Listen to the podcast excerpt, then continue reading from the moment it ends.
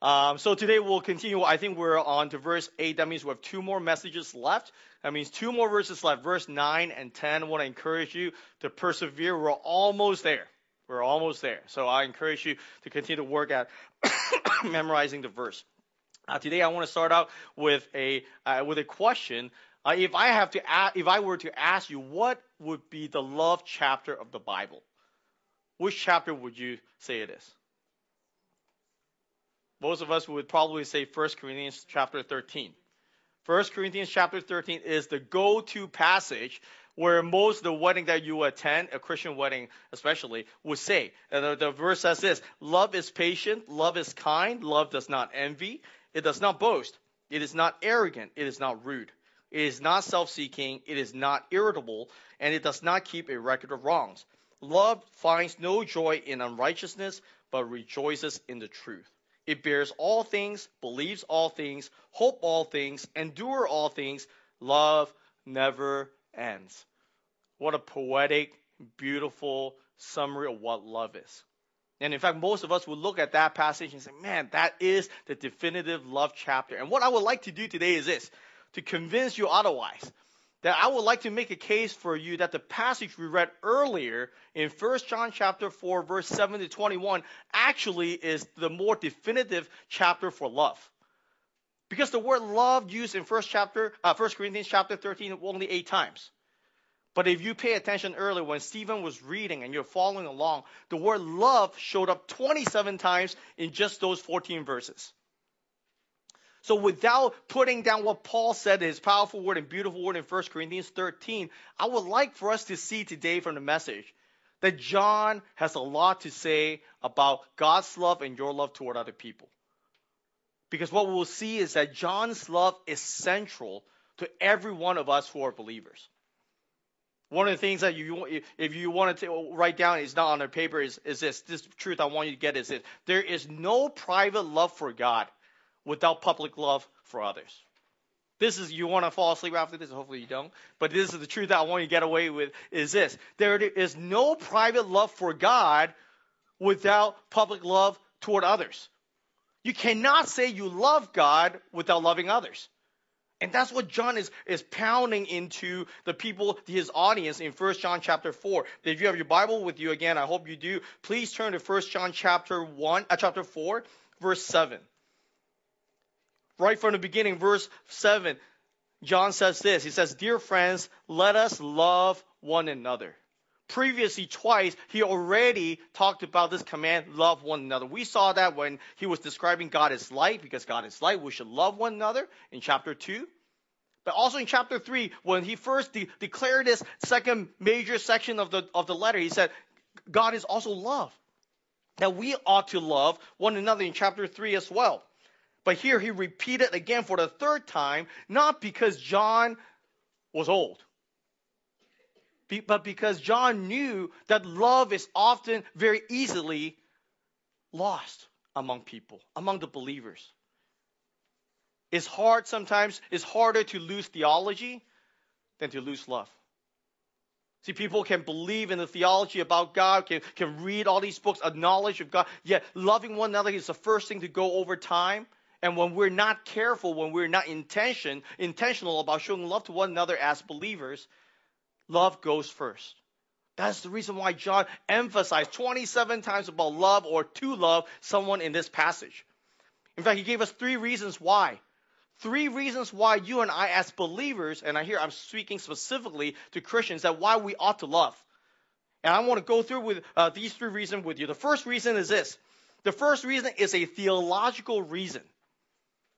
It has to do with your view of who God is, uh, your understanding of God. The first reason why you must love one another is because God Himself is love. That's who God is in His nature.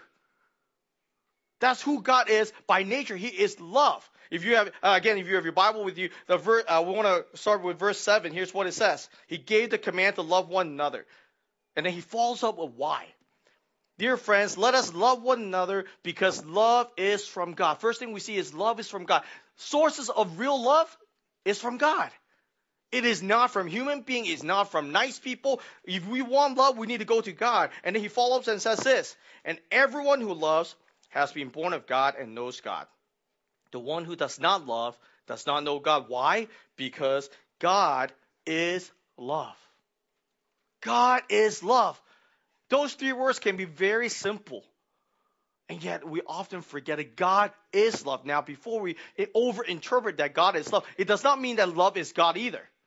Okay, it only goes one way. God is love. What John is saying is this everything that God does, he does it out of love.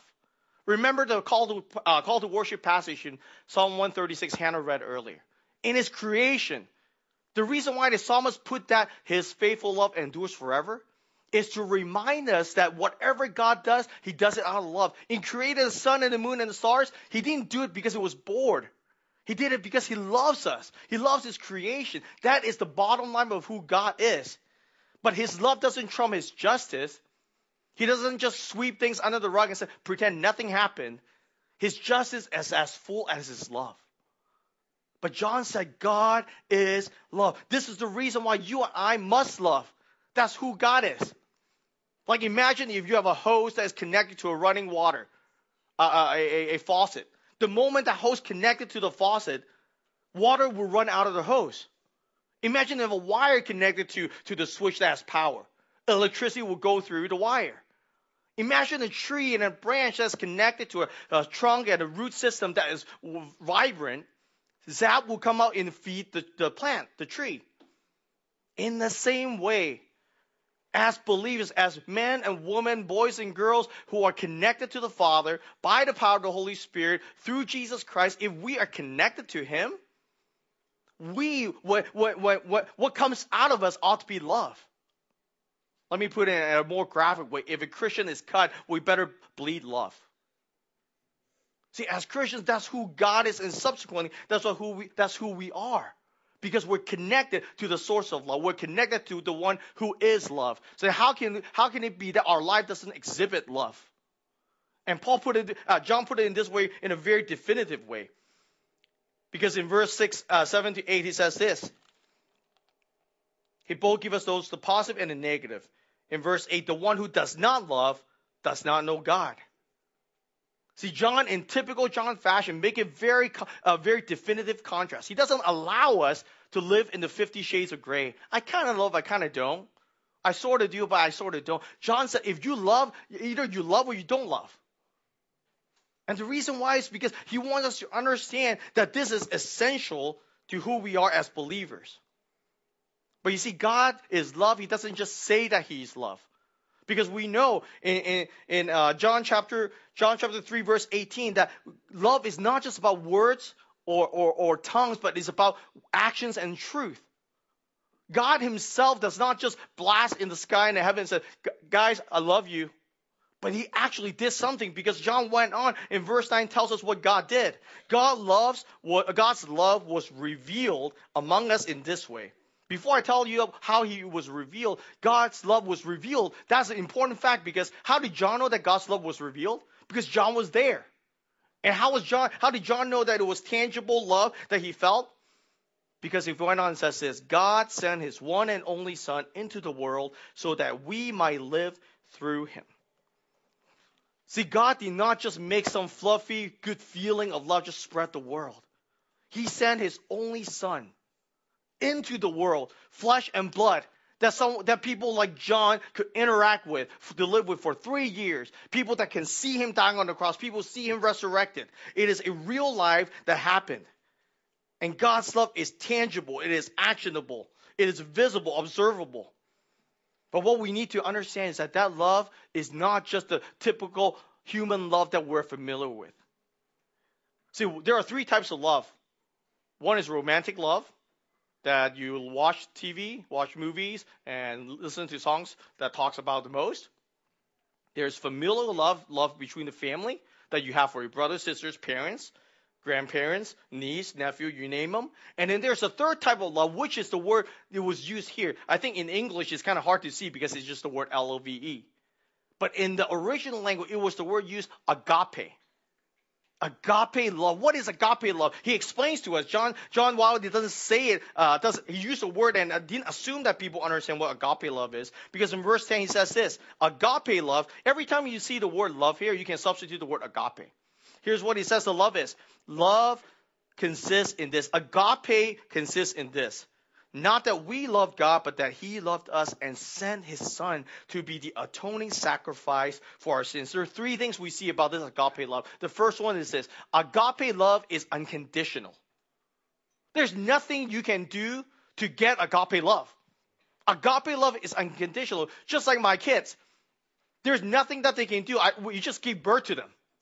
We give them life. Like we love them not because they can pay the bills, that they did their bed, or they can somehow take care of us in the future. We love them because they're our kids. It's unconditional. Titus 3, 4 to 5 says this. Oh, actually, go back to 1 John 4. Uh, uh, 10 says this, not that we love God, but that He loved us. Nothing we do to earn this love from God. We never wanted to love God in the first place. But God loves us. Titus 3 5 says this, but when the kindness of God, our Savior, and His love for mankind appeared, He saved us. When it got appeared, not because at that time, while Jesus was on earth, the people got better, they did a better job and sinned less. They sinned just as much as Abraham did as much as Adam and Eve did. But God showed up. Why? Because He wanted to show up for show love to us, a love that is unconditional, that is not hinged on our work. Because verse 5 says not by works of righteousness that we had done, but according to his mercy. Through the washing of regeneration and renewal by the Holy Spirit. Mercy is something that we don't deserve. And that is the love of God. Not only is it unconditional, it says this, it is also self sacrificing. It costs something. It is not cheap. It is not convenient. It costs a life because this, uh, you go back to First John in verse 10, it says this Love consists of this that we love God, but that He lo- we not that we love God, but that He loved us and sent His Son to be the atoning sacrifice. If you remember chapter two, we have the same phrase: atoning sacrifice, the perfect Lamb, the perfect person, sinless per, uh, man on the only sinless man on earth, sacrificing His own life for you and I. 1 Peter 3:18 For Christ also suffered for sins once for all, the righteous for the unrighteous why? So that he may bring you and I to God.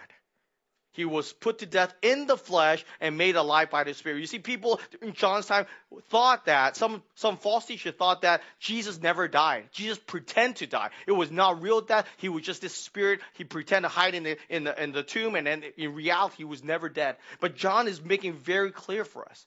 No, it was atoning sacrifice in flesh. It's a real person. He died for you and I. It is something that he cost him his life. So that's love. So that love is not only unconditional, self-sacrificing. Last one is this: it is others-centered. Because why did he have to die on the cross? 1 John 4:10 continues as says, "For our sins." Jesus here, don't miss this. Jesus did not die because he you, because you're good. Jesus did not die because you came to worship him. In fact, Jesus did not die because you were living a good Christian life. John tells us the reason why he died is for our sins. He is so other centered that he's dying even for people who are his enemies. Romans 5 8 tells us, while we're still sinners, Christ already died for us. And let that sink in a little bit. He did not die for their best friend, his own offspring, his own sons and daughters. He died for people who were against him. Let me ask you a question. When was the last time a country go to war to save their enemies? Every war and battle is fought to defend my own freedom and rights. Yet Jesus came from heaven to earth for his enemies. That's why agape love is not the type of love that you and I can go, can do on our own. Because you and I would never, ever die for our enemies. Not in the right mind will we go and love the enemies that cause us. We want revenge.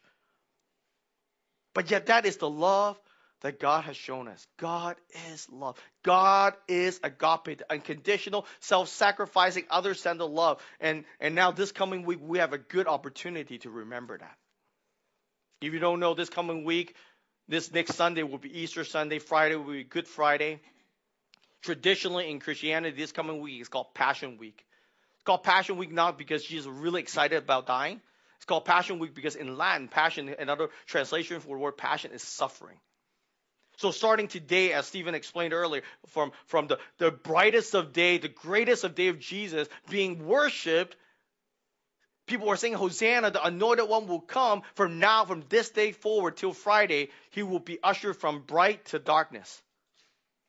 That every single day will turn uh, in 2000, over 2,000 years ago, every day as he approaches the, down the week, his life got a little worse until Friday night when he died on the cross. And for Saturday, there will be nothing because there will be a day that he will anticipate for his return. So if we want, here's what I want to encourage you to do. In the back of your notes, there is a devotional. I want to encourage you to spend time reading the passage this coming week because in, unless we get a grasp of God's deep love for us, we will never be able to love people the same way that Christ has loved us. I want to encourage you to come this coming Friday to Good Friday service. Show up next Sunday for Easter as we celebrate the resurrection of Christ. You see, you cannot love unless you understand that God is love. And the best example of God being love for us is his death on the cross and resurrection. So this week, I, I, I, encourage you to spend time meditating of this unconditional, self-sacrificing, other-centered, even for enemies type of love. Because we need to remember well that God is love. And that is the first reason why we ought to love. John said, theologically, unless you know God, unless you know that God is love, you will never love. Here's the second reason he went on in verse 11. The second reason is this. It is a reciprocal reason. Reciprocal is a returning. If someone do something for you, you do something back. It's a reciprocal reason. Here's what it says in verse 11. Dear friends, if God loves us in this way, we also must love one another. Let me read it again. It, dear friends, if God loves us in this way, we also must love one another. Now, hopefully, you kind of catch it and say, Ben, you just said that reciprocal is someone do something for you and you do something back. But then when we read the verse, that's not what it says. It says God loves us and we should love who? Who should we love? One another. It didn't say love God. Because if it's reciprocal, you should say, if God loved us in this way, we must also love who? God. But he doesn't. So either I'm wrong or John's wrong. Who do you think is wrong? No, we're both right. Because John is not saying, the reason why, you see, I don't know if you ever thought about this. Why does God call us to love others? It makes so much sense to love God. Right? He loves us, but we don't love, why, why does he call us to love him? Which he did, right? The greatest commandment. Go next slide, please. The, the greatest commandment is love God, but then it was followed up with love your neighbors as yourself. And, actually, I don't have it on there. Mark 12, 30, 31. Why is it that we must love other people? Here's the reason why. The reason why God calls us to love other people and not reciprocate back to Him is this God doesn't need anything from you. God doesn't need anything from. There's nothing you can give to God that God doesn't have already. In the same way, there's nothing that I need for my kids. We did not give birth to our kids because they can pay us back. If it's the case, I won't give birth to them in the first place. I don't want to lose anything. You see, there's nothing that you can do to love God back. But therefore, God said, there's nothing you can do to give me back what you want. What He wants you to do is this love other people. You cannot love God back, but you need to love other people. And here's what here's a crazy thing. Go to the next slide, please if you are a believer, what John is saying, according to also in, in, in, in combination with what Paul is saying in Romans 13, is this. Listen carefully. If you are a believer, you owe it to people to love them. You are indebted to people to love them. And look at the people around you. You owe it to them to love them. Why? Because you can't give anything to God back. So God said you need to give to other people. Romans chapter 13 verse 8 says this. Paul says this in this way. Why we're indebted. He says this. Do not owe anyone anything except to love one another. For the one who loves one another has fulfilled the law. I want you to focus on the last part of this verse. We tend to think we love people because of other people. Look at the last part of that verse. It says, loving one another is what? Is fulfilling the what? The law. The law of God. So you love people because you love God. When you love people, you're not just loving that person because that person deserves it, that person is likable, that person is lovable. Loving in its essence is obedience to God. That's why we must love. That's why we need to love. That's why we're indebted. You're not indebted to Jonathan. You're not indebted to Victor. You're indebted to God. Therefore, you're indebted to those people to love Him. You can't love God anymore. There's nothing that you can give to God. Therefore, you can love other people. That's what God calls us to do. That's what God calls believers to do. Jesus himself said it best in Matthew chapter 5. When it comes to loving, it is so easy to love those who are close to us, who are similar to us, who we are close to, who we can have a similar interests in, have a relationship in. But look at this teaching by Jesus. He says if you love those who love you, what reward will you have? Don't even the tax collectors do the same? And if you greet only your brothers and sisters, what are you doing out of ordinary? Don't even the Gentiles do the same? Be perfect, therefore, as your heavenly Father is perfect. Jesus is saying, if you love those around you, big deal. The worst a person will do is a criminal will do the same thing. In fact, go to a go, well, don't go. Imagine if you talk to a gang person. Someone who's in gang love their brothers and sisters. Sometimes more than a church love their uh, a member of a church love another member of a church. Why? Because that's the way of life in this world. We love people we love, but Jesus' love is different. That's why he said, "Be perfect, be perfectly lovable, be perfectly holy." Like Jesus, because Jesus' love, the agape love, is not dependent on that person if he's deserving of my love. Jesus loves you and I not because of who we are, in spite of who we are. And he's calling you and I to love the same people. So let's put it in practical term. How do I love people I don't like? Because I believe that there are people that you don't I don't like. You don't like their voice, you don't like their face, you don't like the, their action. You don't like whatever they talk, however they talk. How do we love those people? You don't like them. Here's the answer the same way Jesus loves you in a self sacrificing, unconditional way, and other centered way. Mark 10 45 says this For Jesus did not come to be served, but to serve, and gave his life as a ransom for many. So if you don't like that person, guess what? The way the way you know whether you love that person or not, love him or her as if you love you like him or her. That's how Jesus wants us to love those around us. It does not depend on whether we like him or not, but we need to love them. We need to love them because Jesus loves us. So here's the first reason, theological reason. Second reason, reciprocal reason, because we can't give back to God, but God calls to give to others around us. Here's the third reason and third reason for love is this a practical reason. It's practical because of verse 12. Here's what it says. Very simply, verse 12 No one has ever seen God. The reason why you need to love those around us, to love one another in this church is because of this. There, no one has ever seen God. Nobody except Jesus Christ. And if no one has ever seen God, then people, how do people feel the love of God? How can people tell that God exists when they can't see God? Guess what? You're the reason why people will get to see God. You're the reason why people get to experience God. Those of you in our youth group, we've been going through the, several lessons on 30 hour famine. I've been meditate on those lessons a lot. And, and one of the things that God kind of really kept in my heart is this that the only way God to the way for God to show justice in this world, to help the, those who are hungry and thirsty, the, the disenfranchised people, is not to call, call money, food to drop from heaven on earth. You know how God call, call how God wants to save those people who are in need? Every verse that we've read is about using you and I to do that. He wants to use people, church, our, our, our, family of believers to go out and make a difference for people because no one has ever seen God. So that's therefore you and I need to act and live in such a way that they will know God. This is the practical reason. If we don't love one another, if we don't love the people around us, they will never see the agape love that is so transformative, that is so radical in this world. If we only love those around us that we love, that we're close to, no one could see God. And imagine if Jesus came on earth and only loved the 12 disciples because they followed him. and yet I doesn't want to love the rest of the people in this world and died on that cross. No one could see God. By the way, this phrase was not only used in this in this book.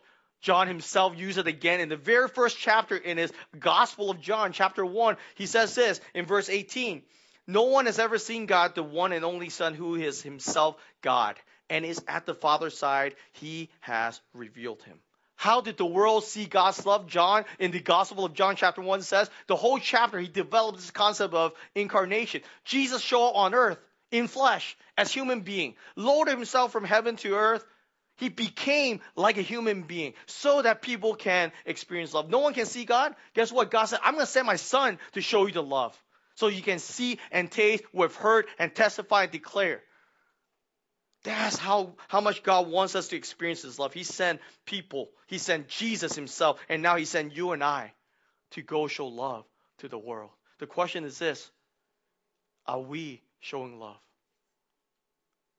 See, there are people among us here, even in this church, that can that have a hard time seeing God today for whatever reason, maybe trials, circumstances, disappointment, sin in their lives.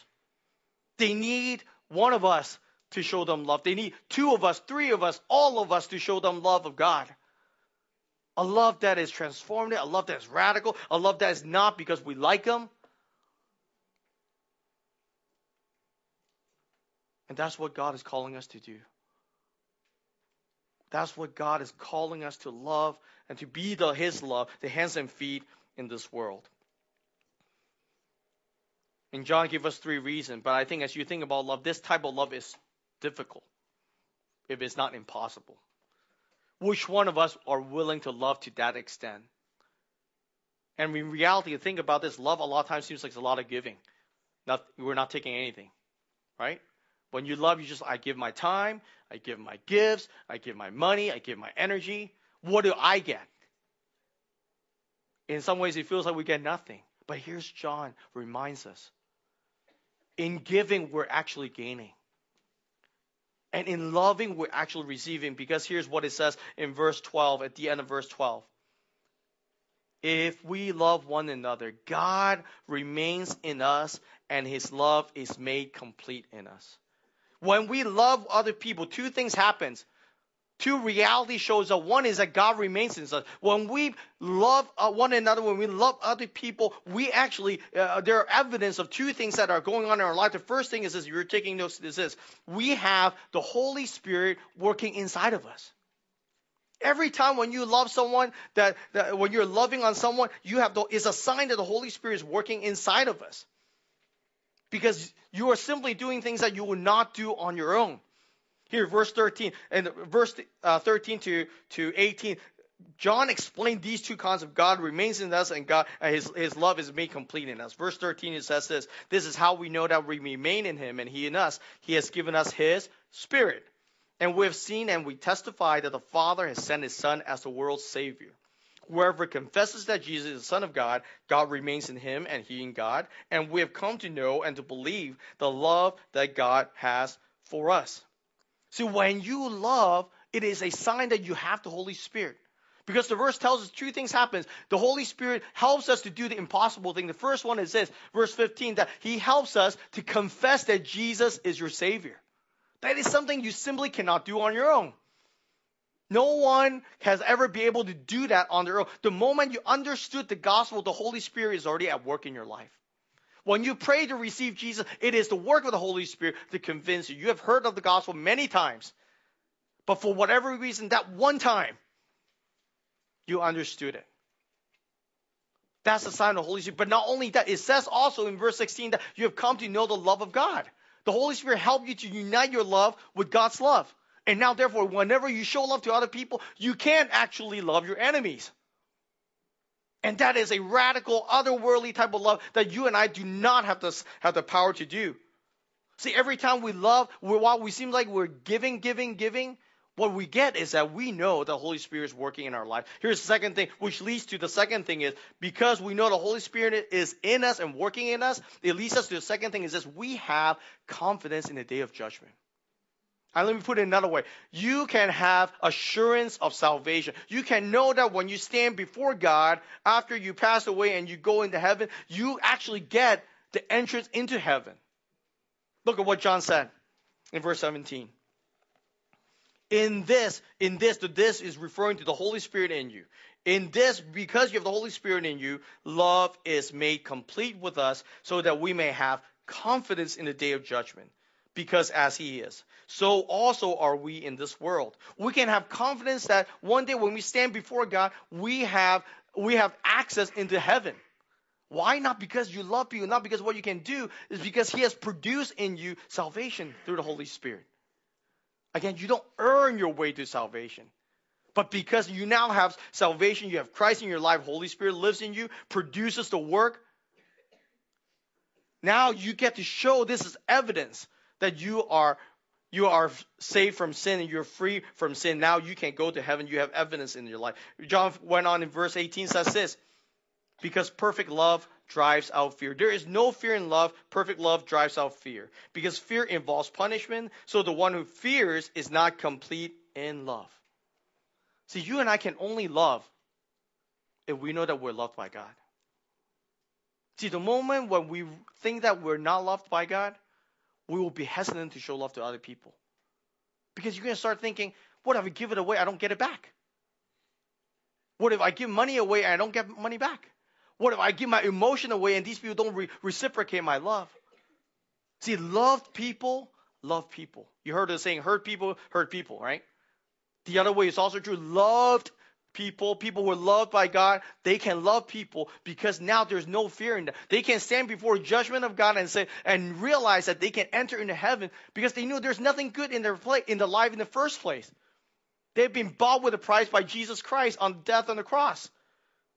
And there's no fear. You can come before God. God, I, I am I, I am free from free from sin because of you, and the Holy Spirit prove it to me. Let me let me give you an analogy to, to kind of grasp this. Imagine you were, well, not imagine, you guys all sitting in a chair except me. So you were sitting in a chair. When did you know that that chair is not going to fall? When did you know that that chair is real?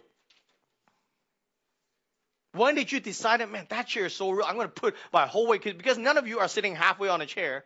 You guys all sitting comfortably, some of you falling asleep on the chair. You trust that chair is real. How did you know that? You know how you can know that? Because you're still sitting on it. Because if at any moment you have doubt about that chair, guess what's going to happen? What will you do? You stand up right away. But the fact that you're leaning comfortably, bobbing for apples on the chair, tells me that you trust that chair completely. In the same way, the way you love people because you love people is a sign that you're trusting in Jesus that your love is made complete, full by Jesus. Now you have access to give love to other people. I bring back an analogy two weeks ago I gave you about my eye contact solution. When you have a whole lot of eye contact solution, you can put in toothpaste too. Some of you guys don't wear contacts. When you have a tooth, a tube of toothpaste that's that's full, you are not stingy in squeezing out that last bit, right? But when you know that you're folding that thing up like my kids, you know there's very little left and they don't want to tell me to buy a new one, what do you do? You just squeeze as little as possible. You just use a little bit of toothpaste just to brush your teeth, enough to, so that you don't smell, your mouth don't smell. Right? In the same way, we ought to come before the Lord, receive His love daily through the Word, in worship, in gathering. And when we receive the love of God, it is a sign, give us confidence that we're of God, we are His people.